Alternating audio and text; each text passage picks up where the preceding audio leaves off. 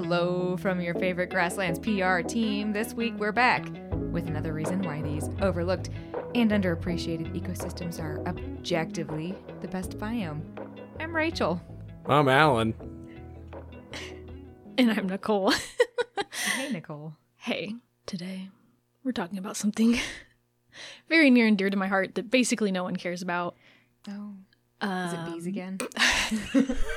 Ow! No, like Ow! you know, the regular sort of bees, the ones that are, you know, all over the place and aren't honeys. my heart. I've been slain. No, it's something that people care about way less than bees. Oh no. I mean, that's fair. It's crayfish.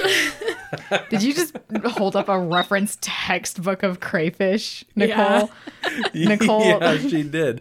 She very dramatically like revealed it to us I, and, and to you now, yes. secondhand. Um, The Crayfishes of Missouri by William Flegger. Okay. Maybe. Okay. Maybe that's how you say his name. I'm so sorry. This man is still alive.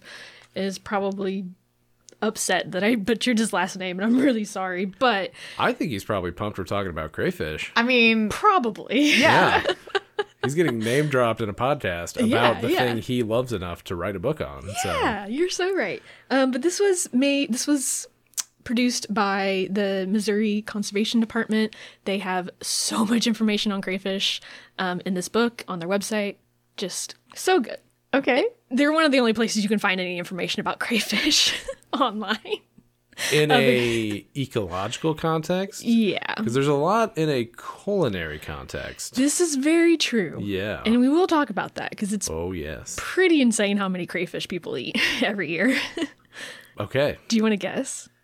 I have never thought about this. It is for the first time in my life also crossing my mind that maybe people are eating these crayfish and not like f- I I don't really know how crayfish are produced. right? Like they're probably not farmed from like they're probably like are the crayfish that are eaten in the U.S. from the U.S. like they're native crayfish or are Like they farmed eels? elsewhere? Um, so they we'll, we'll just talk about it now because it's, it's, wi- it's it's it's really crazy. It's just a short little thing that I have. Um, people absolutely love to eat crayfish, especially in the South in the U.S. Um, and do you want to guess? So they are farmed. They are at least a couple of the farmed species are native species that are farmed here in the U.S. Do you want to guess what state produces Devil ninety? crayfish. Oh, Louisiana, it's Kansas. Mississippi. Nicole's losing it. Oh no. Come back to us. You- Did we jump the gun a little bit? Should we let you finish your your uh, One of, question? the- one of those states was correct. Mississippi. It definitely wasn't Kansas. I'll give you, I'll tell you that. Not a lot of Cajun restaurants in uh, old Sunflower State. no. Um, but yeah, ninety percent of the crayfish eaten in the U.S. are produced in Louisiana. Okay. Eighty percent of those crayfish that are produced are eaten in Louisiana. Oh wow, Oh my gosh. nice. They, okay, they love crayfish. nice. Um, it's estimated to be about a three hundred million dollar business every single year. Okay. and it's estimated to be about this is really really hard to get like hard facts on these numbers are from like the people that farm them and the people that are like promoting eating them Yeah. for what it's worth but estimated about 150 million pounds of crayfish are produced each year That would add up to so many individual crayfish. Because I mean, how many crayfish must be in a pound? Like fifty? a lot Yeah. because these there are some crayfish that are can get f- quite large. Um, there's a species in Australia that historically would get up to about 13 pounds, Dang. What in Wait, Australia? hold up. What? Yeah. 31 inches long, 13 pounds. That is a lobster. yeah. That is, so big. that is alarming. that is bigger than most lobsters, actually. Yeah. So that's 80 centimeters or six kilograms uh, for non US folk. Insane. You said 31 inches long? Yes, almost three feet long. Oh, that's like Good job. taller than children. That is horrifying. Ugh. Oh no. Do they? Oh, I know we're getting way off track, like right off the bat. I mean, we're we're they- saying do- the things I want to say, just not quite in the order I wanted do to say they? them. Do they dig holes? Like Most crayfish do dig holes. Yes. even the, the three foot long ones? I mean, honestly, so the main Like reason a hobbit. They're as tall as one too. Oh god. oh. Oh my gosh. okay. Mm-hmm. The main reason that crayfish dig burrows is for like protection and to help them stay uh like if they're a burrowing crayfish and they're out of the water, which we'll get to. Um, because oh Nicole, why are you talking about crayfish? They don't even live in prairies, but they do. Oh, Anyways, um, the one from Australia, I can't remember the scientific name for it, but it does live like in streams. So they the ones that live in streams proper usually are not really big burrowers. Like they can dig, but a lot of times they don't dig very much. So I don't believe that this species digs like hobbit-sized homes in the sides of creeks because that would be insane. kind of neat though. It would be pretty neat. um, but yeah, I don't think they're really big burrowers. okay. okay. Gosh, just ama- oh, amazing stuff. Yeah. Do you want to guess how small the smallest crayfish are? Are they tiny? They're so small. Could dance on the head of a pin. Not that small. Oh, okay. When they're babies? when they're babies, perhaps. Um, but the smallest crayfish at adult size are barely an inch long, about 25 millimeters. okay. So, like, Hmm. like thumbnail sized. Like, they're so small. I mean, yeah, okay. I feel like I've seen a crayfish that size, it was or it was probably a young one, though. like a nymph. Is that what you would call it? Mm-hmm. Okay. Um, yeah, so the young ones, obviously, they hatch from eggs. They're very, very small. Baby crayfish just look like smaller versions of adult crayfish, which is not always the case with invertebrates. Um, but for crayfish, they are. Um, but yeah. Okay. I'm still recovering from the thought of like a three foot long lobster bursting out of the ground if I was just like walking around in Australia Yeah. With all the other things they got going on. That's just, that's, it's, that is a step too far for me. But That's that's what did it for you. yeah, that's weird. That's really strange. Yeah. They also Okay. have those big earthworms. Yeah. Oh, the yeah. uh, something earthworm. I think it's just giant earthworm. The ones that sing. Yeah, you can hear them moving underground. They're so big. You just hear them squelching. Okay. I can see Alan's skin crawl. I feel here. like all right. What? Why don't we? I feel like it's our fault that we immediately got you off track. Why don't you tell us? let's let's is. go. Let's zoom out. Let's zoom out and talk about why our listeners should care about the humble crayfish slash crawdad slash mudbug. slash yabby slash mud puppy. Mud puppy. There's so many different names for these guys. Mud puppy. Yeah, I think that's all the ones I had. Did you say crawdad? I said crawdad. I've never heard yabby. Yeah. So yabbies is, is Australians call them yabbies. Oh, I got you. Okay. yeah, like even the common names. It's not. It's not crawfish. Like it's yabby. gotcha. Um, I usually say crayfish. My dad says crawdad. It's usually a lot of it is just regional. There's no right or wrong way to call them. Just call them whatever you want to call them. Even uh, looking in the scientific like papers and stuff, crayfish I feel like is the most common one. Unless you're looking at Australian species, and they're obviously going to call them yabbies. But like if you search crawfish, crawdad, like all of them come up, no matter what you search. So kind of nice Cool. Yeah. Cool. at least in the papers that I was looking at. I absolutely love crayfish. I think they're super fascinating. They also are very I don't know, like people think of a crayfish and I feel like they just think of a little brown gross little thing. But first of all, they can be really tiny and adorable or absolutely gigantic and terrifying. They can also be like brown, dark red, bright red, white, green, blue, spotted, striped, and everything in between. Like they can be a ton of different colors and patterns, and some of them are like legitimately really, really beautiful looking. They do a lot of really cool ecosystem services for us. They have very fascinating uh, life histories, in my opinion. And so I want to dilate some of that stuff. I will say, if you fall into the crayfish rabbit hole, like I did. Um, Why isn't it a crayfish crayfish hole? I'm so That's sorry. a great point, crayfish Alan. burrow. Thank you. You're so mm-hmm. right. My bad. If you fall down the crayfish burrow, there's, if you look at pre 2017 information, the scientific names will not be accurate. In 2017, there was a huge reshuffling of the scientific names, and they condensed a lot of them and also split a lot of them.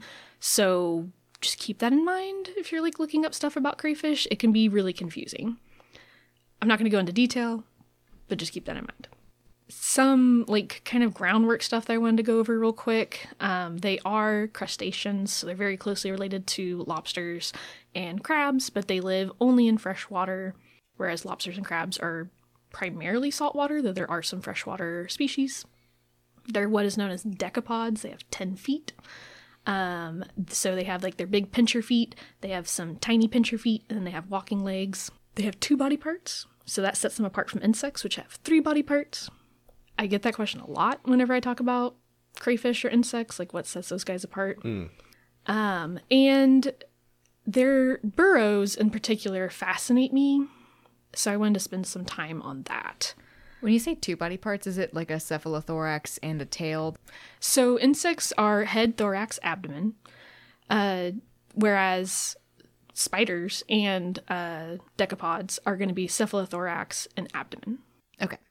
So just those two body parts. Cool, cool. Yes.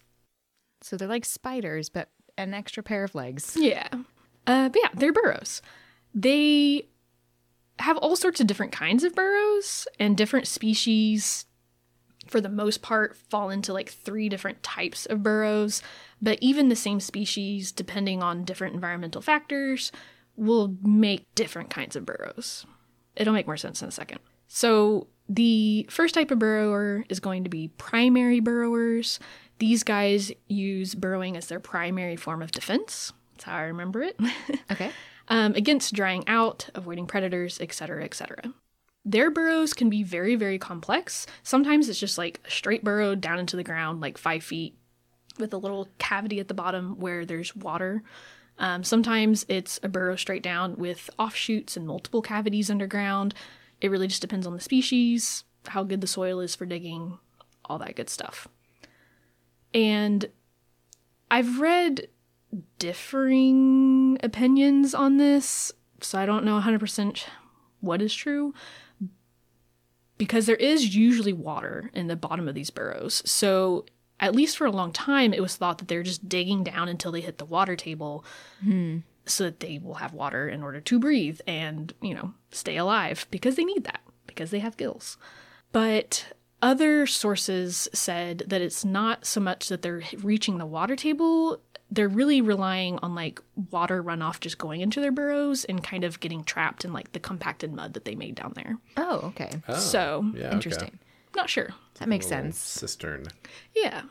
Um, and what is also kind of interesting is these primary burrows, since they can be so very deep, they will usually have chimneys at the top. So at the entrance, at the soil surface, they will actually build up dirt up and around the entrance. There's a couple different theories as to why they do this. It's not just like, oh, that's the mud and the dirt that they moved, because they're moving way more dirt than what this chimney is holding. Um, the the thought is that it increases airflow throughout the rest of the underground burrow.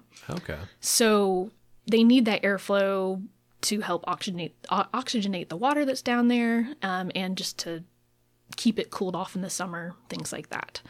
That makes sense. Yeah. Okay. I always wondered what the chimneys were there for. Mm-hmm. And this is just this is not related at all. I mean, it is directly related, but it's a, it's an anecdote. Uh-huh. But no, I used to like okay, whenever I would take kids on hikes, like around a prairie in Texas, mm. you would see these little chimneys all over the place. And like kids would have zero idea what made them oh, every yeah. single time. They have like, and you don't expect it to be like a tiny little crustacean, you know, mm-hmm. little baby lobster creature digging holes in the prairie. And so we'd like, you know, we'd go out and be like, okay, let's look around, like see if we can find any, you know, evidence of what was here. And like you'd hmm. almost always find like little dried claws, like little you know, sun bleached, like, you know, pieces of crayfish shell. And it'd be like, yeah, it was just always really fun to find those hmm. because, yeah, like I feel like they're a pretty common sight, and hmm. yet a lot of people Yeah. don't connect it with what it is. Yeah, Yeah, see them here no in idea. Kansas too. Mm-hmm. Yeah. Yeah, and you can you can literally find them in the middle of the prairie. Like these these chimneys and these burrows do not have to be near a source of water. Most species do prefer to be near water or even in water, but there are plenty of species that are that can be several hundred feet from a water source easily. Um, so yeah, it's it's pretty incredible that they figured out how to survive in a otherwise waterless landscape. Yeah. Yeah, for sure. And something else interesting because these these burrows are so deep, they can still have really really low amounts of oxygen in the water because creatures that breathe through gills are still breathing oxygen. They're just getting it from the water rather than uh, from the air. And crayfish are actually able to sit kind of like at the surface of the water to keep themselves wet, but they're taking in oxygen from the air, kind of like how a lot of like labyrinthine fish will do, where they kind of like gulp air. So pretty cool. Interesting. Do you think that's analogous to like roly polies and other isopods like that that are still breathing their gills, breathing through moist gills in the air? Technically, like I believe so. Yeah, it, it's at least a very similar process. Yeah. yeah. Ooh, crayfish can they actually pump water um, from their tail up across their gills and exit out up near their mouth like they af- actively will pump water through their gills and they can reverse the direction of flow to like clean out their gills if they get gunky kind of cool Gosh, I That's just found cool. that out. It's kind of like. Oh, never mind. I was gonna say say it's like vomiting, but the, No, out their well, butt. I mean, Well, it's, only going through their gills yeah, exactly. okay Like gill vomit. I'm sorry. Never yeah. mind. No, no, it's fine. And if you didn't know, so crayfish, their gills are like on the sides. Um, like there's really disturbing videos of people like taking parasites off of like saltwater shrimp. Where Oh, they, I've like, Oh, seen yeah. those. I, I don't like it, but you Big can. fan of those. Yeah, you can like lift up the side of their carapace and like that's where their gills are. Um, but yeah, so that's primary burrowers. oh, oh, right. That's okay. what we're talking about. Yep. Uh-huh. um, primary burrowers, their primary mode of defense is burrowing. They make a lot of burrows.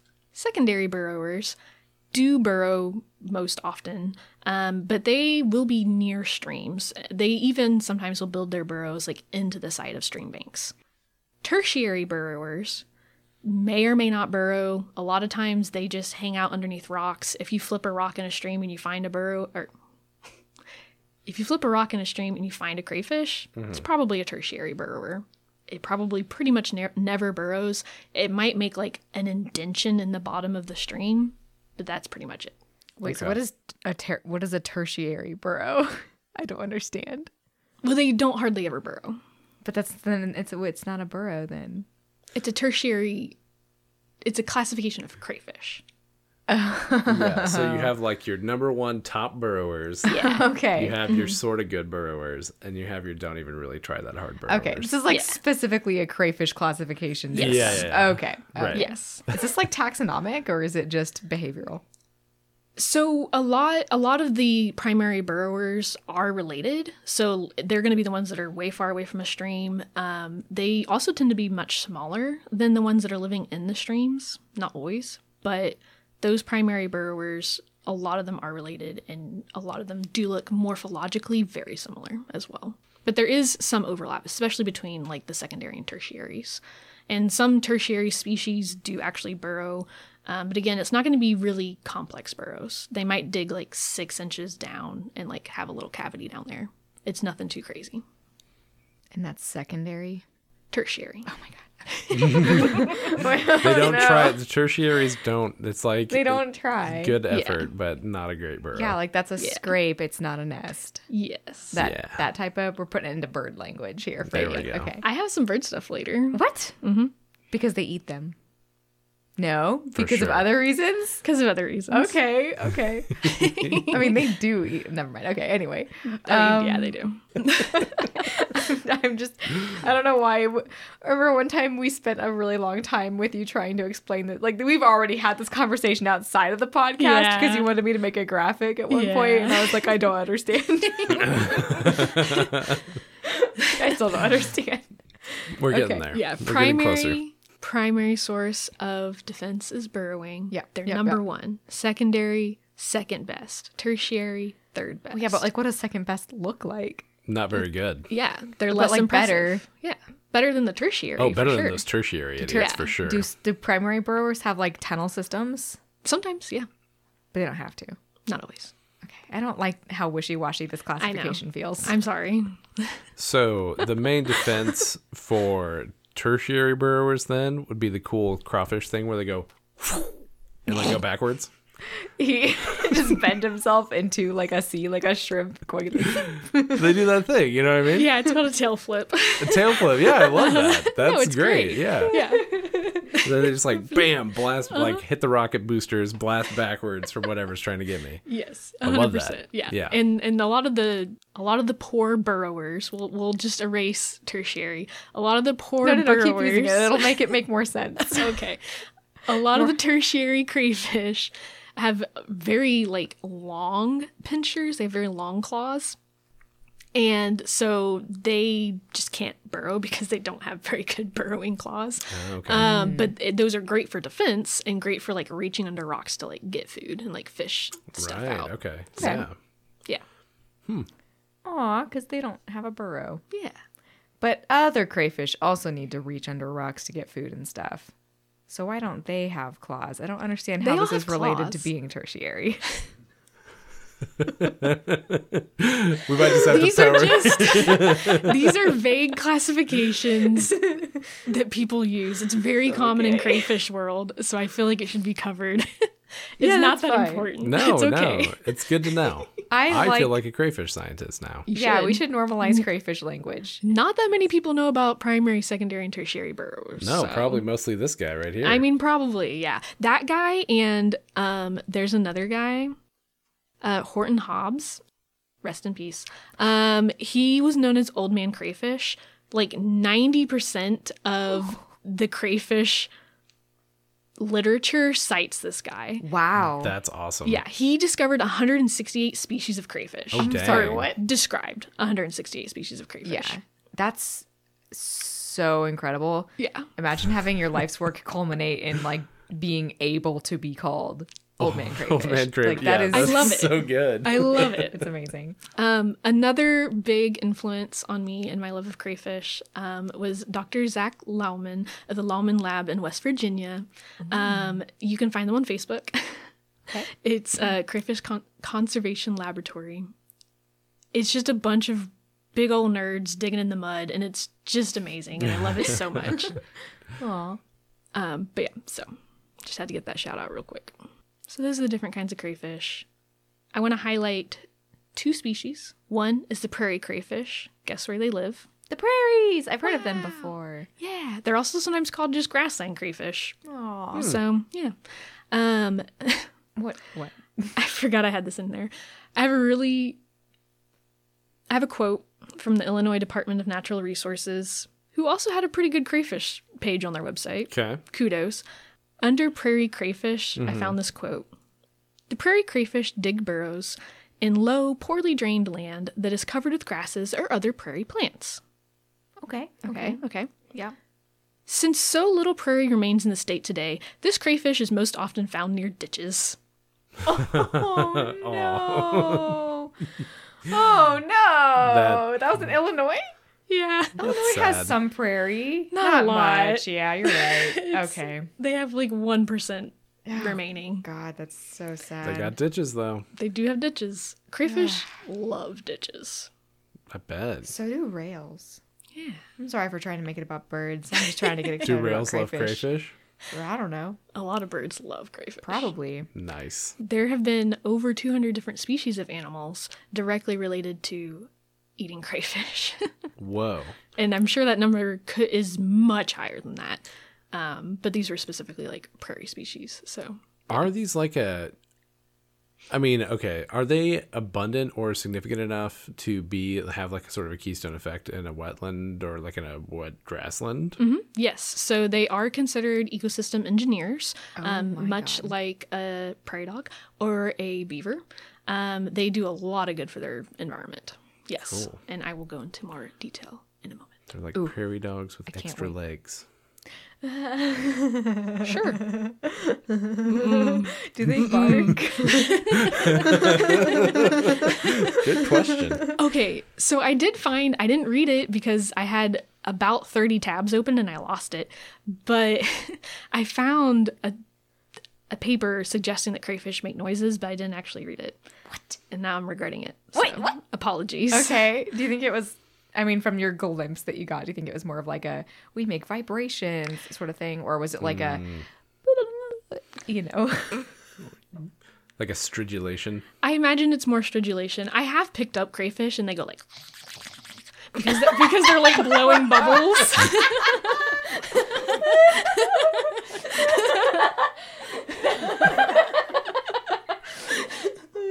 Sorry. that's uh, that's just right in my ear. That sound. Okay. All right. Let's keep going. You're welcome. Um, but yeah, so I, I have heard them like blow bubbles at me, but like you can't do that if you're underwater. So True. I don't know. There's a lot of stuff to read. um, but yeah, the prairie crayfish is pretty common throughout its range. It does primarily live in prairies. Um, there's another crayfish species that was specifically noted on the Missouri conservation page um, called the devil crayfish, which I you started to mention, Rachel. Yeah. also very very uh, abundant. It's one of the widest spread species of crayfish like in the us um, so they do live in grasslands but they also will take advantage of other habitats which i thought was interesting. The devil crayfish is a really fantastic burrower which is why i wanted to mention it um, their burrows can be up to 15 feet in length Wow. Dang. and these aren't very big crayfish i think the devil crayfish is like four or five inches it's not a really big one so it's a big burrow for a little guy Yeah, that's Okay. a lot. Huh. in comparison, the prairie crayfish is about two or three inches long, and their burrows are only about six feet long. So, still pretty impressive for such a little guy, but quite a bit smaller. The burrowing crayfish have really different lifestyles depending on the species. Yes, they all dig pretty impressive burrows. Yes, they all live fairly far from like bodies of water, or at least permanent bodies of water but like the prairie crayfish usually there's like a breeding pair inside and really they once their babies grow up they kick them out um, but then there's other species that like you'll have several generations in the same burrow just like all hanging out together Wow. Yeah. Okay. Interesting. Mm-hmm. Okay. I'm surprised to hear that they're rearing their young inside these burrows. For some reason, I imagined that they must go back to some water source in order to breed. Some of them will. So, crayfish reproduction is really kind of interesting, and this is where uh, bird stuff comes in. So get excited. What? What? Yeah. Yeah. Uh, so Ow. okay, let's just wait. So crayfish will go through two molts a year, um, like a lot of birds, and they molt into a reproductive form, like birds molt into like breeding plumage, and then they will molt out of that reproductive form, kind of like a bird molts out of their breeding plumage. So, but with crayfish, they're literally they cannot mate unless they're in that reproductive form. What? Yeah, because they physically change when they're in that other form. And the males, they have these fantastic, their very first like swimmeret on their tail are called gonopods. Um, and it is what they use to transfer sperm to the female. But yeah, and, and when they aren't in that reproductive form, uh, they don't have any interest in like mate guarding. Um, they literally cannot reproduce, which is very strange, but it works for them. Just like uh, like the like the the way things are articulated on their exoskeleton is like different Yes. completely. Do they just not have the gonopods? They still have the gonopods, but they I don't know how to describe it in any way that's any kind of PG, but the the non-reproductive gonopods are like She's thinking so hard. they they're like club-like, okay. Okay. whereas like the reproductive gonopods are like finger-like, so they can reach inside. Yeah. Okay. okay. That is so. That feels so unnecessary. That's so interesting that mm-hmm. they would do that every single year. And there's a lot of so when you're trying to like key out crayfish, there's a lot of crayfish and a lot of them look very similar. And a lot of times it comes down to looking at the gonopods, but you have to look at a reproductive male gonopod in order to identify a species. So people usually, if you're trying to figure out like what kind of crayfish are in an area, you survey either in late fall or even in winter um, when they're in their reproductive form. In the summer, they're not in their reproductive forms, and it's possible that you will get animals that you cannot identify as species. Oh my gosh, this is insane. Oh, I Yeah. did not. That's so different from anything else I've heard of. It's wild. That is pretty crazy. I mean, people, uh, yeah, people who study invertebrates are something else. Yeah. Like Yeah. looking at, you know, gonads under a microscope to try and figure out what is what. That's Yeah. just a, you know, that's next level. It's commitment. It is. Yeah. It's It next is. level. yeah.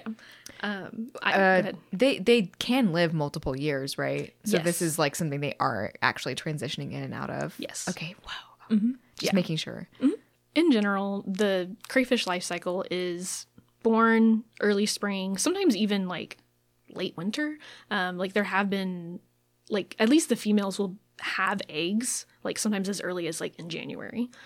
So when it's still very very cold out, especially on like a prairie. But the young usually will hatch early spring. They mature throughout the summer. Some species will change into the reproductive form that fall, but some it's not until they're over a year old, and it's not until the following fall Oh, that they become reproductively mature, which is extremely slow for an invertebrate. Yeah. Wow. Um, so yeah, and crayfish in the wild live like two, three years because so many things eat them. So it's, I mean, it's a really long time to mature to only live like another six months if you're lucky. um, but yeah, they do their mating in the fall, and the females will wait until it at least warms up a little bit before she, you know, has her eggs and um, raises her young. So okay. yeah, so sh- especially with like the females, so they molt in the fall, mate. Sh- is- the females a lot of times will molt in the spring later than the males because she's carrying eggs or she's carrying young. Okay. Um, and it's that spring molt that brings them into their non-reproductive phase. Um, and the females do, like you said, like they actually show pretty consistent parental care throughout the species. Um, she holds onto her eggs under her tail um, using like this nasty, sticky substance um, called glair. Don't call it nasty. It's kind of nasty, glair. But you can see whenever a female, like if you go out in like January, February, and you catch crayfish, you can tell females um, that are gravid have eggs because she'll have glair on her tail, um, and it's like a pale white substance. Yeah, cool. Um, okay. So, and then she will lay her eggs, stick them to that glair, and kind of like curl her tail around them to protect them.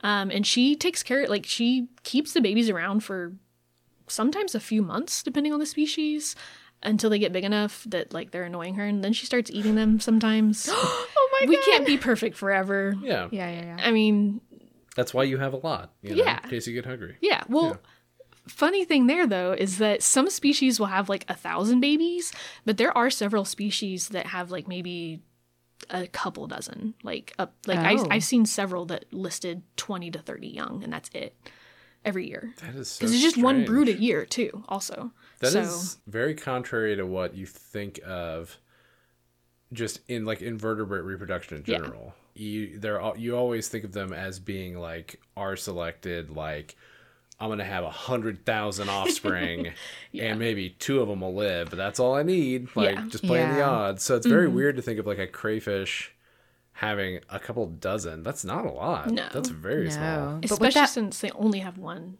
like clutch a year. So yeah. Yeah, and they take a over a year to mature in some species. Yeah. So it's like that is completely contrary to what you'd think it Mm-hmm. would their life cycle would be like. Yeah. They do have a lot of parental care though, so I feel like that Mm-hmm. does kind of make sense. Um the discrepancy within crayfish is what's throwing me, but it's like okay, I can see why maybe if you're like taking very good care of them, you could get away with like 20 to 30 Mm-hmm. as your reproductive strategy and stuff. Yeah. And we mentioned, um, like Rachel mentioned, some you would you'd expect crayfish to like go to a source of water to lay her eggs and, raise her young, and some will do that, but there are some that just raise them in their burrows. Mm-hmm. It again, it just depends. There's so many different species of crayfish, and they all have such different lifestyles that it's really hard to make generalizations about them. So, Okay. Fascinating. I had a question before you move Yes. on, and that was because you were mentioning that they have um, some species will have these like multi generational Mm-hmm. kind of colonies going in these burrow systems. Yes. So, what is that burrow system like? The burrowing network. What kind of ecosystem like develops within it? Mm-hmm. You know, like what are- what are they eating? How are they surviving? You know, like how does that how does that work? Yeah, no, that's a great question. So there are a lot of different species of especially like insects that have been known to heavily rely on crayfish burrows as a like a safe haven. Um, so there are some insects that like uh, will actually raise their young in there. So there's a species of endangered dragonfly that like very commonly will actually like raise their nymphs inside of crayfish burrows. Um, there is a chance that the crayfish might eat them, but there's also a lot of other things that they're eating. So it's a the safety of the burrow out risks outweighs the risk of the crayfish eating her young. So she chooses to raise her young there. Interesting. they are omnivores, right? Yes. Crayfish. Okay. Yeah, so they they do eat a lot of plant ma- matter. Um, one of their things that they do for their ecosystem is also just they're detri- detritivores, so they eat a lot of like dead stuff, um, and they're really important in that way. They clean up not just dead plant matter, but actually dead like corpses. um, there's one species of crayfish that has been heavily um, sighted on human corpses, even. What? Yeah. Um, so Fascinating. yeah, they they eat pretty much anything they can find. Um, and like I had a pet crayfish one time. I honestly don't recommend it um, because if you have any plants in there, just I hope they're cheap because that crayfish is gonna mow it all down and eat all of it.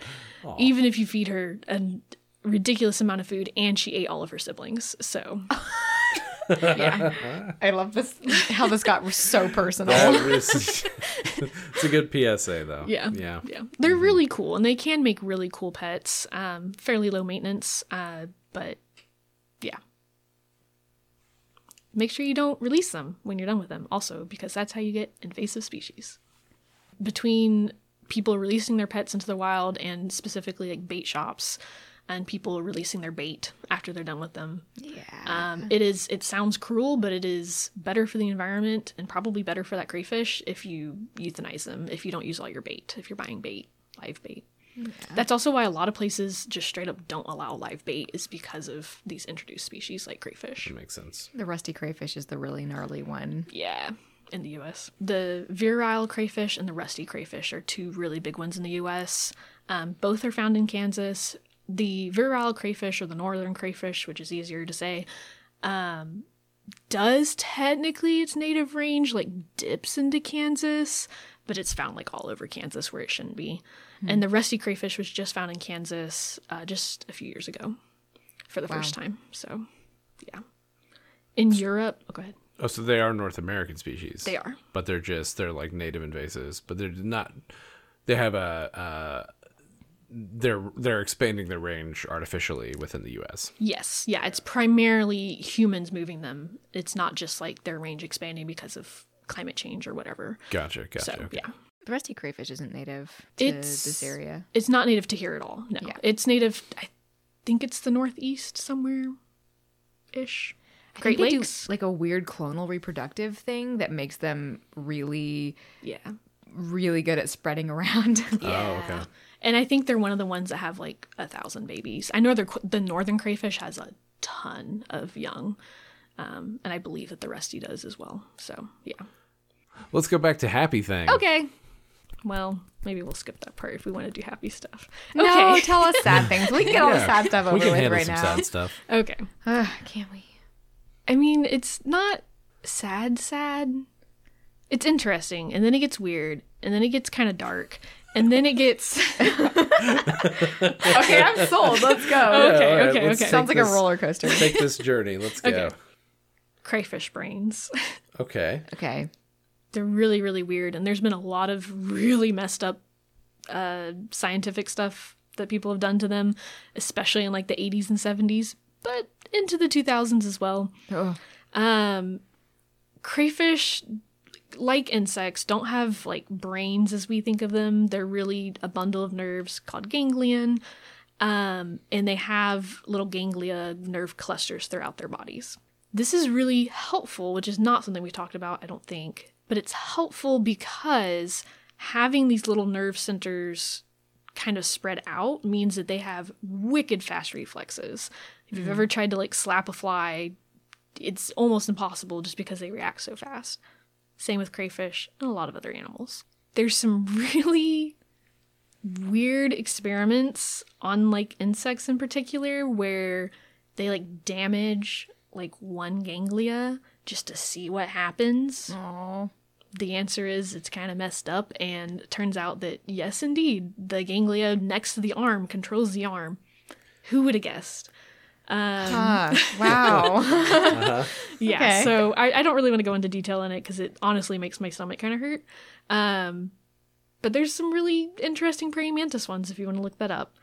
Um, It's dark though, in my opinion. That doesn't seem like the kind of experiment people would still be doing in the 2000s. You know what I Yeah. mean? I can see people doing it to insects though, you know, but in a way that Yeah. like probably in the future we'll look back on it the same way we look back at some of the horrific things we've done to dogs and chimpanzees and stuff. Yeah. Yeah. Yeah. Because we know bumblebees feel emotion. I was gonna ask if crayfish did, but I didn't really want to open that can of worms. I know that other crustaceans, pain like pain receptors, have been mm-hmm. identified in other crustaceans. Yes. Yeah. Is that the case with crayfish, as far as I know? Uh, yes, and there's actually a really interesting study that recently came out um, about anxiety in crayfish. Oh no. Oh no. no, this is gonna ruin crayfish boils. Good. yeah. Yeah. Good. I mean, I feel like I've heard stuff, you know, against boiling crustaceans alive in general a lot recently, but I, I believe this came out in 2014. Um, but what they did, again, a little messed up, but the crayfish were exposed to unpleasant electric fields. Um, and, and afterward were found to have really high levels of serotonin, which in humans is a chemical that we release to counteract stress. These stressed crayfish were given the option of a tank that was dark or lit, um, and the crayfish that were stressed would avoid the lit areas entirely because when they were shocked, it was when they were in lit areas. So they would purposefully avoid the areas that looked similar to the place where they previously got shocked. Whereas control crayfish would just kind of wander around freely, didn't seem to have a preference for dark or lit areas. okay. Mm. Um, the stressed crayfish were given anti anxiety meds and afterwards would wander the tank freely because their anxiety had been reduced. oh, They were literally given benzos. Fascinating. so anxiety exists and is treatable in crayfish Yeah. and responds to the same treatment that humans respond to. Yeah. Okay, Oh, now no. this is making me wonder now. it does pharmaceutical runoff and stream systems then have an mm. effect on crayfish? Oh, it Because like has if they're like Oh, if they're sure. like getting antidepressants from the water, then what if they're like you know, they're just going around like stress free and their like uh-huh. survival instinct is compromised. Ooh, yeah. And they're just getting nabbed because they're just wandering around in the middle of the stream instead of taking cover. Whoa. Because anxiety can be helpful, especially if you're a very tasty little crayfish. Yeah, it does sure, exist yeah. for a reason. yeah. Exactly. My therapist likes to remind me that. Yeah. Yeah. that. Whoa. How much Valium does it take to kill a crayfish? Probably not a lot.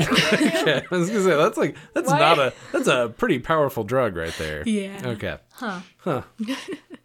Yeah, it's it's very low doses. Um so I found a paper that like summarized a bunch of other really weird things that we've done to crayfish in- Oh, for no. science. Okay. Um, it's gonna be really quick. it's now gonna we be really empathize quick. with All right, them. all right, all right, yeah. okay. So crayfish not only do anti-anxiety meds work on them, um, in very similar ways that they work for humans. Uh, so does cocaine, amphetamine, morphine, um, meth, opioids. All of these things have been given to crayfish, Okay. um, and they reacted in very similar ways as humans do. That is actually good information to have because we is. can't assume Yeah. that their brains work the same or similar enough to our brains Mm-hmm. that those chemicals would even have like a similar place to land in their Yes. brains. Amazing. and it also like they they have used this in the past to study like things like alcohol addiction and opioid addiction and things like that and use them not quite as human analogs but because i mean they do still process it differently than we do but it's brought up like this other human analog for these kinds of studies. So interesting um, one quote that i found was when administered to crayfish, cocaine elicited rapid backwards walking, exaggerated waving of claws as if attempting to defend against imaginary attacks from above, and a series of tail flips. They just freak out. They cannot handle it. yeah, okay, that's fair. I can Yeah. picture That's fair. crayfish with his little arms. Yeah, just just freaking out. Swatting at Come at things that me. aren't there. Mm-hmm. Yeah, isn't that that's so weird? It's interesting. Yeah. Yeah, You're gonna do a bunch of cocaine and then fight a heron. Yeah. That's what they're feeling like. yeah. Bring it on! they they also found that like if you kept giving them uh, cocaine like after several days of uh, giving cocaine to crayfish um those really dramatic like reactions stop like they build up a resistance to it and it just becomes more of like a mild stimulant which just made them pace around a lot yeah Amazing. yeah Okay. it's wild Thank, thank you for this information. you're Nicole. so welcome I'm gonna This file is- it into weird things my brain now Yeah. knows. this is good. This is good. Good job, science. Uh, job. morphine decreased activity a lot too. How do Oh, researchers gee, get I a hold of the drugs for these studies? That's a great don't know. question. How do you how do you write a grant proposal like grant proposal? It's like okay, so I need cocaine. I need a lot of cocaine. I mean, I'm gonna be that administering it That's to. true, not that much. well, that's true. Yeah, It's very suspicious if you ask for a lot. Small. It was Yeah, probably fun that maybe we could find out just for fun. Amazing. yeah. And the crayfish were found to become drug seeking. Um, Okay. Yeah. Like they would actively seek it out and like perform tasks to get it administered to them. That's that's actually pretty intense too. Like it's a level of training too Yeah. and exhibiting like uh Learning what does this mean? Like what is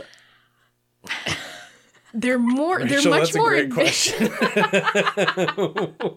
You know, I don't really know, but they are much more advanced than we give them credit for. Kind of like bumblebees was the Yeah. only connection that I was going to make. which ganglia are the drug craving ones? The head. They they were administered into the head okay. in front of the ganglia. Do you think the their arms can also become drug craving? I don't know. I'm just. I'm just so I don't know. I'm just this what about is their tail ganglia? What if their tails can start? I don't know, man. Like, how do I don't understand ganglia?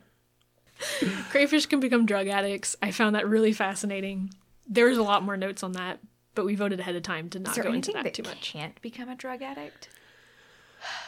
Well, that's the, isn't that the question? Because we always think about like mammals and stuff, or like birds getting drunk on like rotten berries, and like uh, panthers alcoholics. licking psychedelic moss and stuff. Like, but I don't know. It's just it's weird to me that inverts can too, Yeah. it is yeah strange. and like these are really old studies that I just had never heard of. Anyways, How do we get back on track from Dude, this? How where do we recover? I don't I don't know where the where the where here? where the trail even was at this point. We started out with like etouffee and then we went into burrows Mm-hmm, and then we went into uh crayfish torture for a little bit then then then like crayfish drug use which uh-huh. sounded kind of fun Nicole, do you like crayfish? like what's going crayfish. I don't even know where we are anymore I just want to talk about how they are ecosystem engineers. We touched on it a little bit, but let's go more in depth. Yes, yeah, we did. So we talked about uh, we talked about the dragonflies that Yes. will so their burrows become habitat for Yes. other creatures. Yes. Okay. I have a perhaps like very stupid basic question about what crayfish are doing out there, Mm-hmm. which is like basically what are they doing out there? Yeah. And what, what are they doing? By which all I the mean, time? like, are they like popping out of their burrow and like grabbing crickets, or are they like, you know, getting roots that are inside their Uh-huh. burrow? Are they just like waiting for stuff to just fall down their chimney and just eating whatever like glimpses of the world above just happen to fall into their 15 foot depths below. Like, what, I what mean, are they doing? If they're, if they're eating like, are they eating detritus that gets washed down into the burrow, like They- from they like will. overland water flow? Mm-hmm, yeah, but they also so a lot of the like burrowing crayfish, the ones that are like in prairies, they are active at night. They will come out of their burrows at night to feed. they come out of their burrows to feed mm-hmm. and they go oh, out at night? Yeah. Oh my god, they're sleeping all day and they're partying partying all all night. Aw, yeah, that's really cool. Okay, Yeah. cool. Um, but then there's also been species that that's not true and they're just active all the time. Yeah, that's and fair. It's Okay. just because no one's looking at them and nobody knows what they're doing. That's so, fair. yeah, No one knows. yeah. But the best way to catch crayfish is to go out at night and you can spotlight for them. No way. They have eye shine. Oh, Oh, cool. Okay. You can also just get like a piece of corn on like a fishing rod and just like drop it down in the burrow and they'll grab onto it and because they're stubborn they will not let go and you can just pull them out This is delightful. nice. or which is a way that a lot of people do especially the the crazy crayfish people you can just stick your arm down that burrow and just dig them out but you are destroying the bur- destroying the burrow when you do that so How long does it take them to dig a new one? it depends on the species. So there are some species. Um, one one of their big impacts on the environment is that there are some species like the red swamp crayfish is an extremely active burrower, and especially in like England where they are invasive. They're they're U.S. native, but they are invasive in England. Guess how they got over there? And because they burrow so much, they are causing really big problems in agricultural fields, especially like rice fields, Oh. um, as well as like horrible stream bank destabilization. Oh wow. Okay, Yeah. yeah, I can see why that would yeah. Okay. Yeah. There's a really cool paper that I read specifically about the red swamp crayfish in, I think, France, where they were looking at how often they dig. And because of the soil composition of this particular river, it's really, really sandy and like gritty. And so it makes it easy to dig in, but it also makes the burrows very prone to collapsing.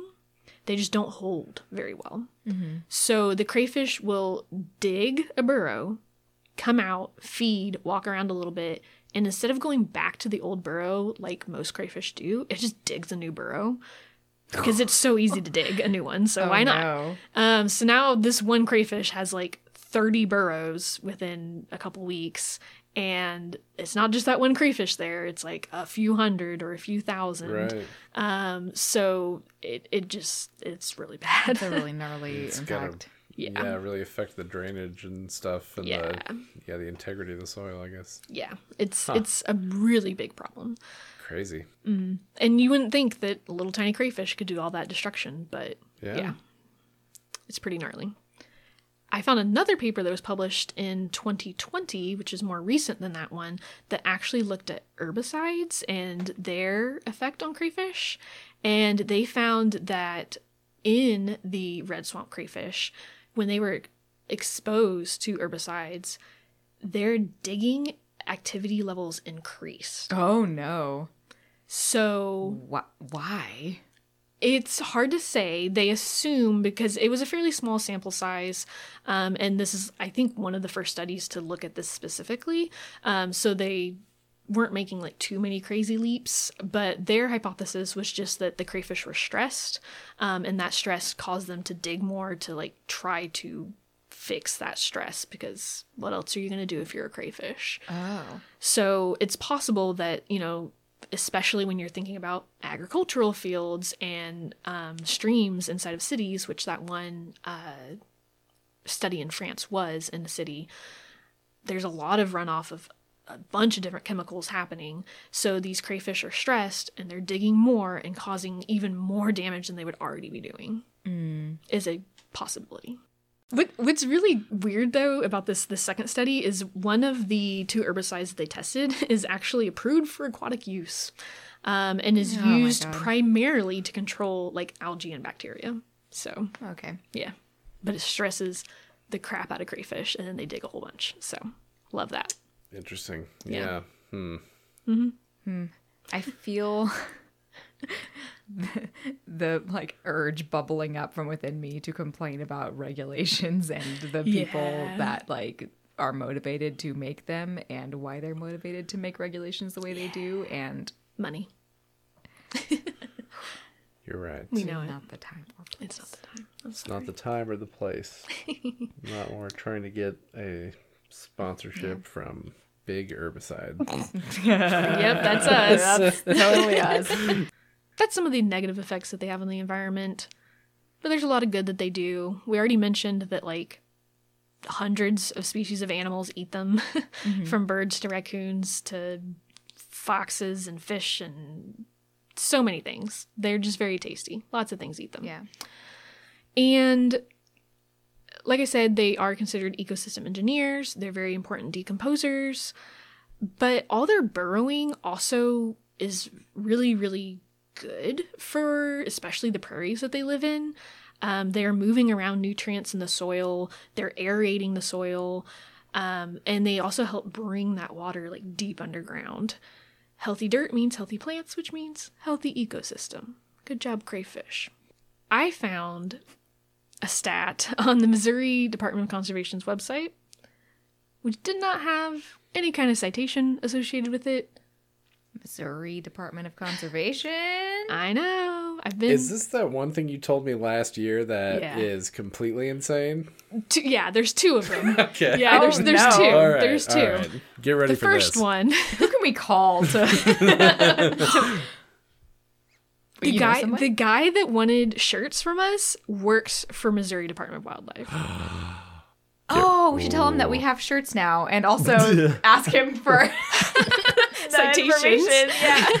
Who do you know? Go shake down some officials for us. Hey, your need to shirt's know. here. Also, how dare you? Yeah, I'll give you a free oh, shirt if you tell me the citation for this outrageous fact. Yes. Give us the personal cell phone number of whoever was responsible for putting this on the website. Yes. So we can ask them. We're not trying to do bad things. We're just trying no. to get the source of Yeah. information. Trying to get into Yeah. the truth. Yeah. Yeah. What's this insane fact, Nicole? Okay, fact number one. Is it a fact?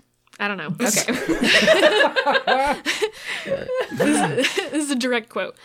One burrowing crayfish species doesn't even say what species. okay. One burrowing crayfish species that was studied brought over seven tons of soil per acre per year to the surface, mixing the entire soil surface in a three year period. One one individual crayfish? I'm assuming they mean all of the crayfish in that acre, but it's very unclear. Uh, that's. I mean, that would be a good thing to put some more clear numbers to, because that's In like a species. Yeah. Yeah. yeah, seven tons of. Dirt. Uh, yeah. per what unit? Per what? Seven quantity of tons of, crayfish. yeah, per, seven tons of soil per acre per year. That's crazy. That's a lot. Yeah, that's a Yeah. lot of turnover. and one crayfish? I doubt it's one crayfish. They said one burrowing crayfish. One burrowing crayfish species.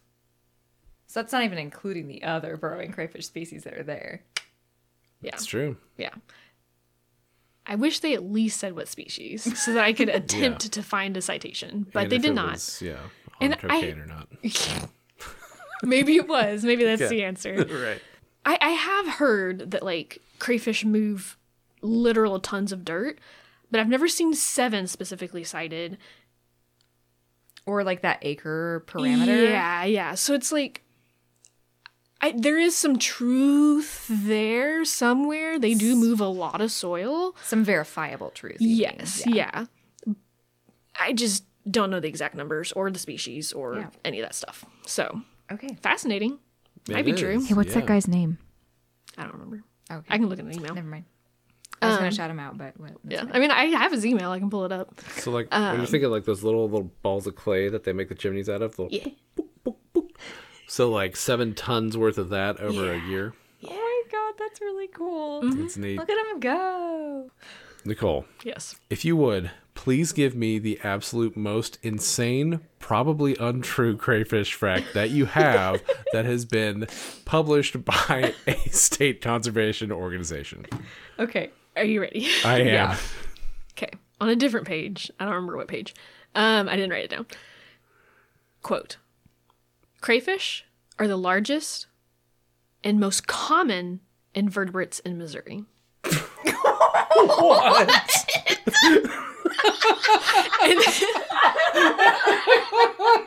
Did they mean invertebrates? that sounds so wrong.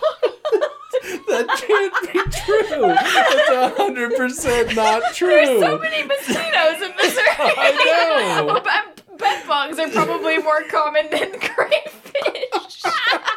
what? the largest of anything is never the most common. Of, like And they went on There's to clarify. so many midges. There oh, is- they clarified. they clarified. There's a there's a clarification Ooh. here. Are you ready? There can be more than 20 per square meter of water. that many. There's not that many. There's not that much water in Missouri. I mean, there is water in Missouri. Are they counting in caves? Oh my that god. shouldn't matter. there is probably more invertebrates living like on the crayfish in the burrow than 20 per square meter. What is Literally. Yeah. happening? And that's the thing. Like it's it wasn't just like a slip of the tongue. And they meant like macroinvertebrates and Uh-huh. macroinvertebrates. They Sure. were specifically talking about like water bug creatures because that's not true either. There's there's there's so many beetles that are extremely prolific. There's freaking dragonfly nymphs and like uh scuds and like so many things that live in the water. Yeah, what category would make that even make sense? It's hard. The mind is reeling right now. I don't. Um, I really feel What like I meant- would like an explanation from somebody. yeah. It's the person behind that stat. I don't know who. I just. I would like a little clarification. I think we. I think we deserve that I think we do as too. crayfish enthusiasts. Should we? Can we call somebody like Should I call on the that guy? podcast? I don't know if we're gonna get somebody on the phone right now, but yeah. The largest and most common invertebrates in Missouri. Crayfish. Truly wild. We shall see. But Nicole, regardless of whether or not that last bit of nonsense is even remotely grounded in reality, I I have learned a lot today. I'm glad. This has been a real interesting uh yeah, I I've yeah, I've come to a new appreciation of crayfish. So glad. Yeah. Um, well, thank you guys for listening to this episode of The Best Biome, which is produced through our nonprofit Grassland Groupies, dedicated to inspiring the conservation of grasslands. In the show notes, you can find our website and all of our contact info and social media accounts. Um, Nicole will post her primary sources in the notes too, so you can find those there. Um, get in touch with us if you enjoyed the show. And if you want to support us, tell your friends about us or leave us a review on Podchaser or Apple Podcasts. We could not do this without your support. We'll see you again in a couple of weeks. Bye. Toodles. Toodles.